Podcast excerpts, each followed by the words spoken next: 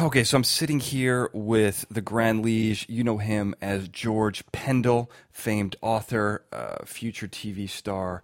Uh, so George, let's let's get into some real stuff here. Um, so I, have just done an episode on barbed wire for Fascinating Nouns, shameless plug right off the bat.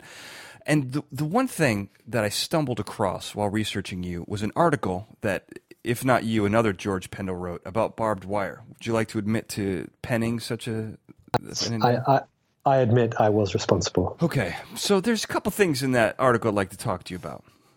I found some things deeply disturbing. Uh, first of all, you named three things as being important to the West, and and I respect the fact you put barbed wire on there, but you have the Colt.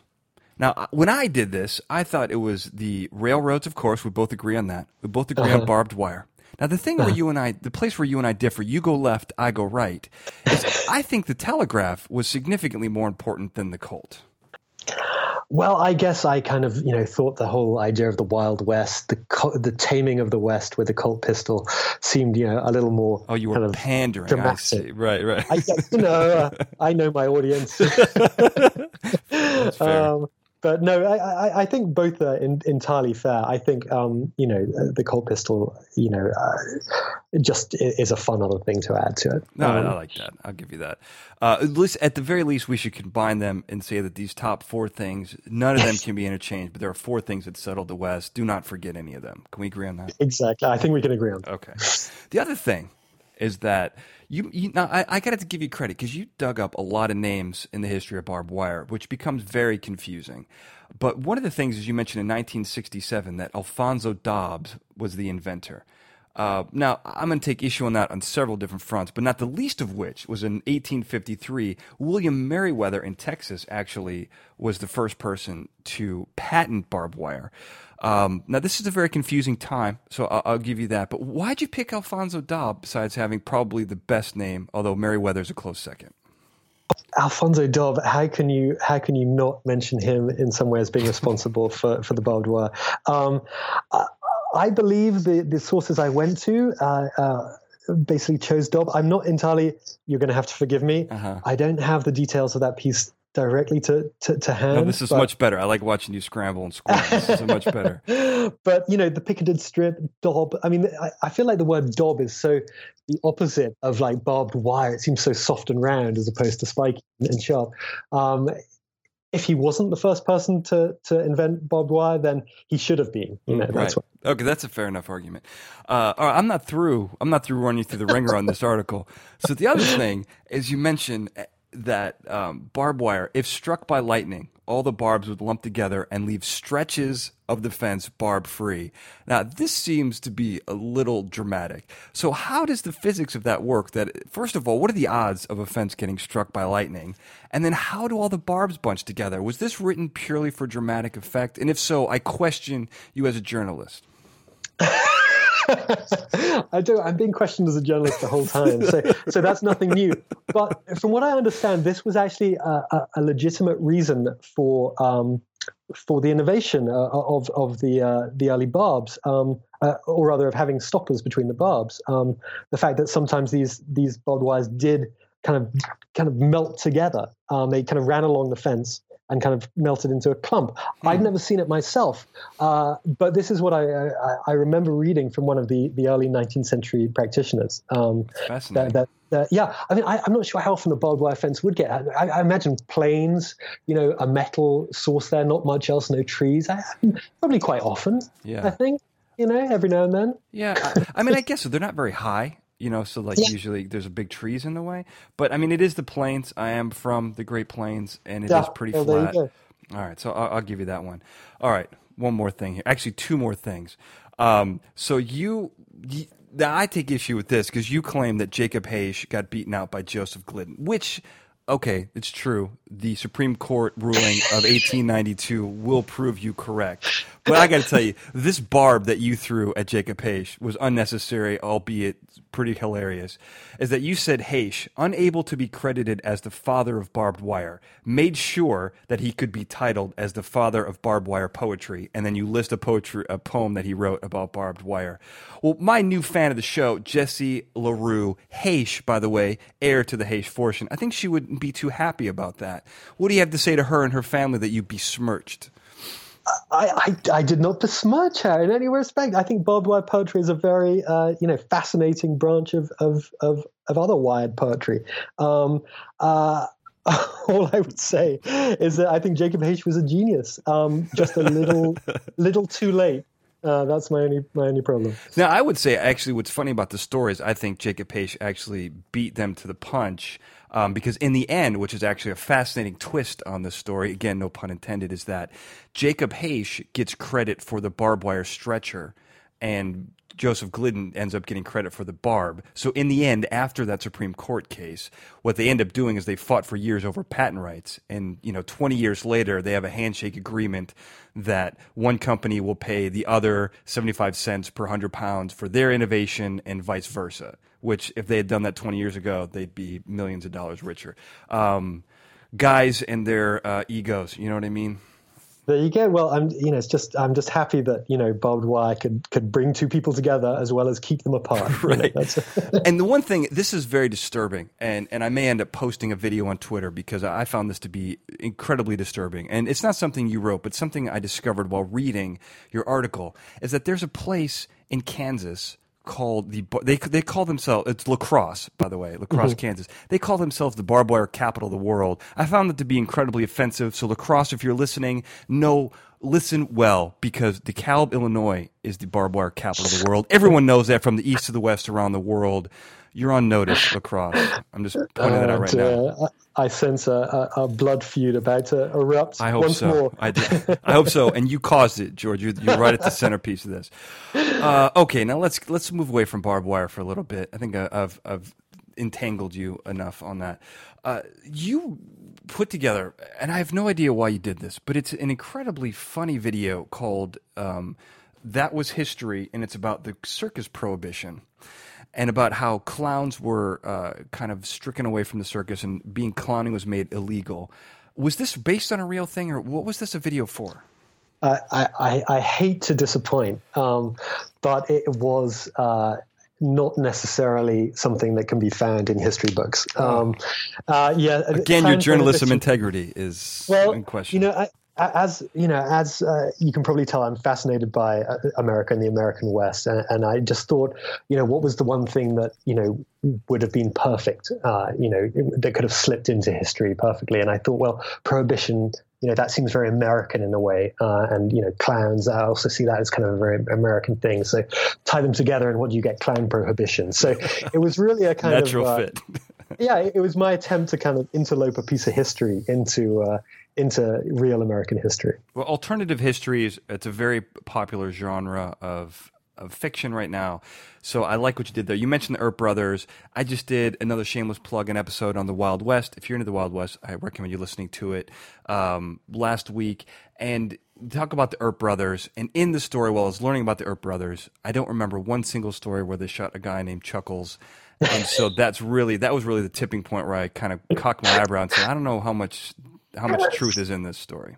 Uh, that's true. It, it, it was actually a spin-off of a previous book I did called The Remarkable Millard Fillmore, which was a, a biography of the 13th president. Um, and most people uh, consider Fillmore to be one of the, the more boring, lesser-known presidents. But uh, in my researches, as well as clown prohibition, I discovered that he was actually a, a more interesting person than you might might have thought. So, oh, cool. um, yeah, so so that, that was kind of interlinked in some way. I always thought we went from the 12th to the 14th president, like in a in a hotel. you never quite go to the 13th floor. So I've never even heard of this guy, and I'm an American.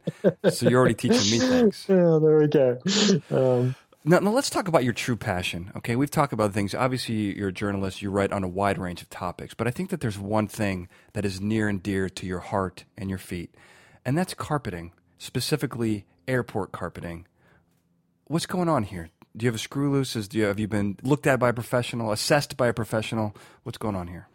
Each of us in our lives finds something which we love. I think something which we can really call our own. You know, uh, whether it be you know uh, the truck we own, whether it be family. But for me, it was slightly different. It was airport carpets, um, and I can tell you exactly uh, the day it happened. It was um, it was shortly uh, I actually, it was back in 2001, and it was shortly after uh, 9 uh, 11. I was living in New York, uh, and I was due to fly back to England, where I originally came from. And I was nervous, of course, as everybody was after 9 11 to fly. And so I had taken uh, various Xanax or Valium, I think it was, and I was at the I was at the airport bar knocking back a few drinks. A healthy and, response, as anyone would agree as anybody would agree.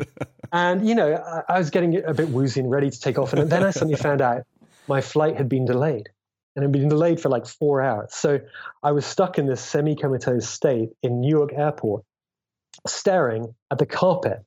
And, you know, I had nothing else to do. I was just there and I was woozy and I was looking at the carpet and suddenly the carpet looked back. And that's when I realized that maybe there was something more to carpets than, you know, just a floor covering. And so from that day on, I kind of thought, well, you know, what is what is it with airport carpets? Why do we have these these giant, what are literally the, the, the biggest works of art in the world, and yet we completely ignore them? You know, they're, they're always there, but we never see them. They're always walked upon, but we never comment upon them. It's they're just kind of there to be this kind of beige space, this this kind of white noise to our lives and and I just thought they were kind of a fascinating thing, I, like this kind of weird industrial design that you're not meant to notice. And so the kind of more I looked into it, the more I kind of found them fascinating. You know, I, I found you know a kind of history of of flight and carpets. Um, you know, if you go back to you know, this goes back a long way, not just to the first airport, but you know, to the flying carpets of the Arabian Nights. Uh, you go back to the stories of a, thousand and one Arabian Nights and the story of King Solomon. He had a, a giant flying carpet, and uh, you go back to the story of I think it's Prince Ahmad, uh, and he has a carpet that can transport himself anywhere in the world. And I thought, has this always been there? This link between carpets and airports and flight, transportation. Um, Transportation, yeah. And it turns out that, you know, a lot of the reason for the flying carpet people think is that uh, the original makers of carpets used a, a, dye called Syrian rue in the carpet design. It made it gave a certain kind of red. And as well as giving a red, it also had a kind of weird hallucinogenic effect. So many of the people who made these rugs back in, in Persia in ancient days, they got this feeling of kind of, you know, of, of, of levitation, of kind of flight while they were making these carpets. And so I thought this was a fascinating history and something that must be documented um, and followed through on. And so what I got was various people around the world, as well as whenever I travel, I'd take a picture of an airport carpet, and I got friends too. And then their friends took pictures of airport carpets. And slowly but surely, we we got a whole database of airport carpets from around the world, and we put them on a, a website called carpetsforairports.com.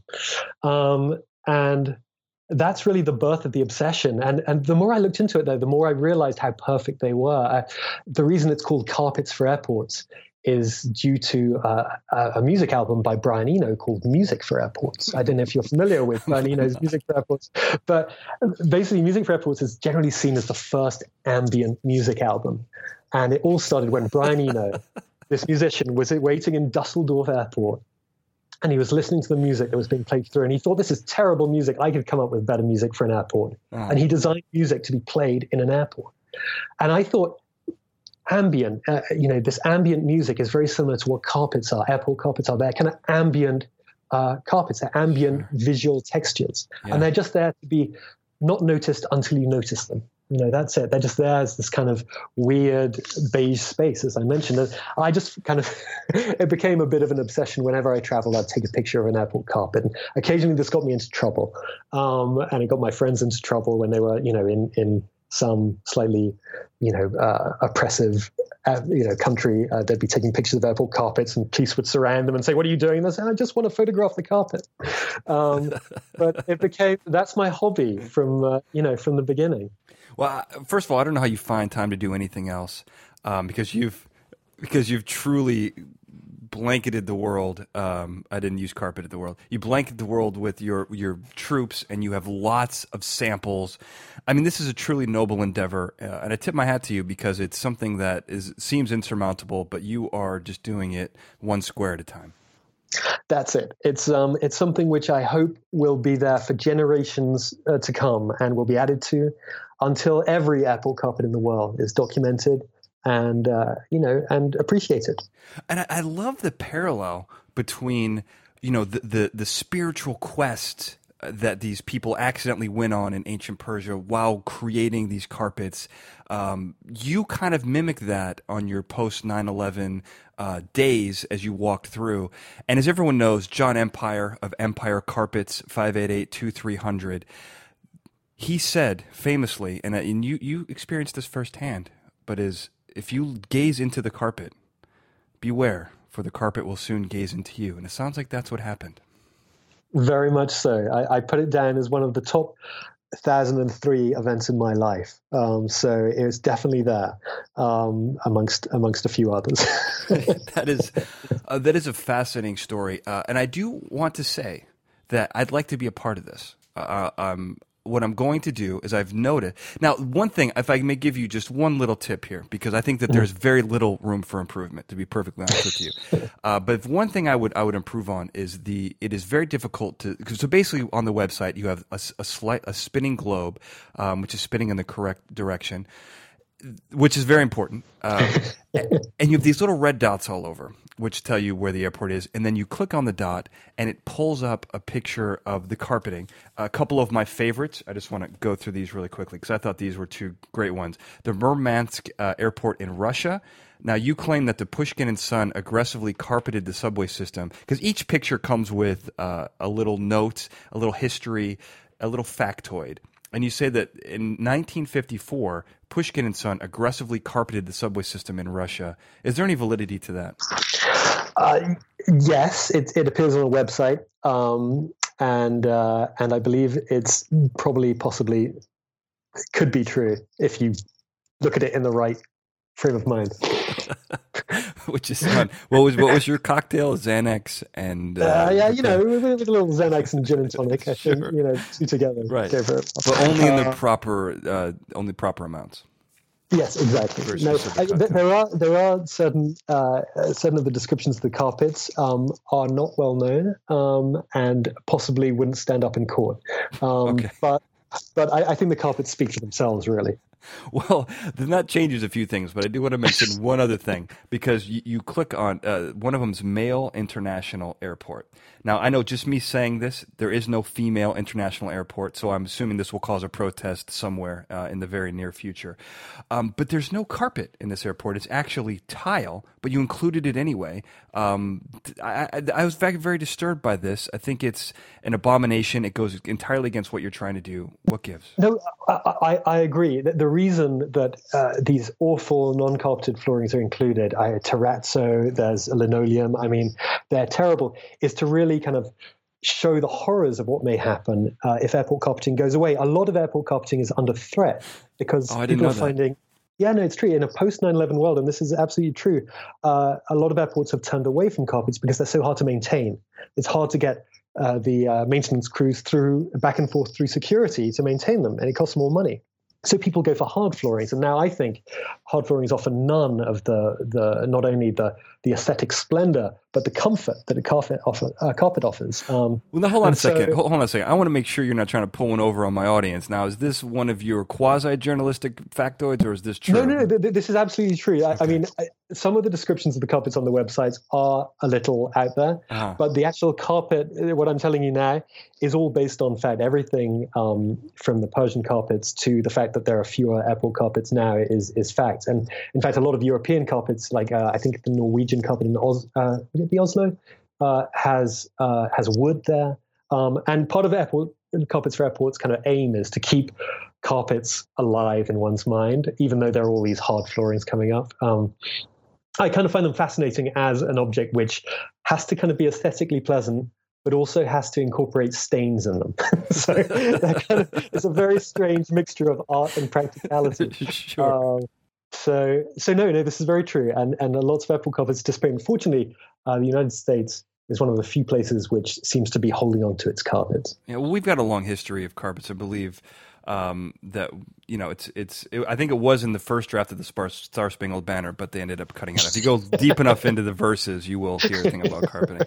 Uh, and one thing I want to mention about Male International Airport, which now I'm not sure if I can trust this anymore, but their lowest they have the lowest high point in the world at seven foot seven inches, which means if Shaq walked around in six inch heels, he would be the tallest thing in, in the country. He would be. That's why he's not allowed there. They've, they've actually banned him. It's uh, it's a tragic fate. That is that is tragic. Now, so I'll go back. I get distracted with all these carpets. I want to go back to the point. As you zoom in on this, it's hard to pinpoint where all the red dots are. So, for example, in the Los Angeles area, you've got two. You've got LAX and you've got Long Beach. Now, if if I'm correct here, I can go down in the history, and I really I want to do this. So reserve this for me. Burbank Airport is not listed on your carpets. Is this true? You don't know. It might be. It might be. Okay. We we do have. I, I, I understand we are kind of uh, hoist by our own petard. We are we are we are too popular, and we have to change the graphics somehow to be more easily searchable. Um, and we also do have a big backlog of carpets. Burbank may be in the backlog. We have probably another 200 pictures of carpets waiting to get on the site. Okay. Which, uh, okay. We're, we're trying to work out a way of of fitting them on without kind of crowding out, you know, so so they're easily searchable. Okay. Um, well, well, now hold on a second. Now, I, am here talking to you right now. Let's make a deal. Okay. I don't care about your backlog. If if Burbank is not on that list, I'm going to go take a picture. Uh, will you include me on the list if I get it to you by today? You will. You will become an airport carpetier par excellence. Oh. That's it. That is all. That is why you're the Grand Liege. I'm going to get that to you. I'm going down in the in the. I'm going to go get that for your website. I'm going to become a carpetier, um, and I'm going to have links to all this. I'm going to have links to my carpet. Um, this has been incredible. Is have I forgotten anything else about carpets, or have we covered all of it? I, I don't want to leave anything behind. It's, it, you can never cover all of carpets, um, but we, I think we've done a pretty good job of starting. I, I, think you have. I see a 501c3 in the future. This has been incredibly fascinating. You are uh, a very interesting guy. Your books and interests, much like mine, you've managed to turn them into a passion. Uh, this is incredible. George, thanks for sticking around and talking to me. Thank you so much. And I want to thank everyone for listening. Have a good night.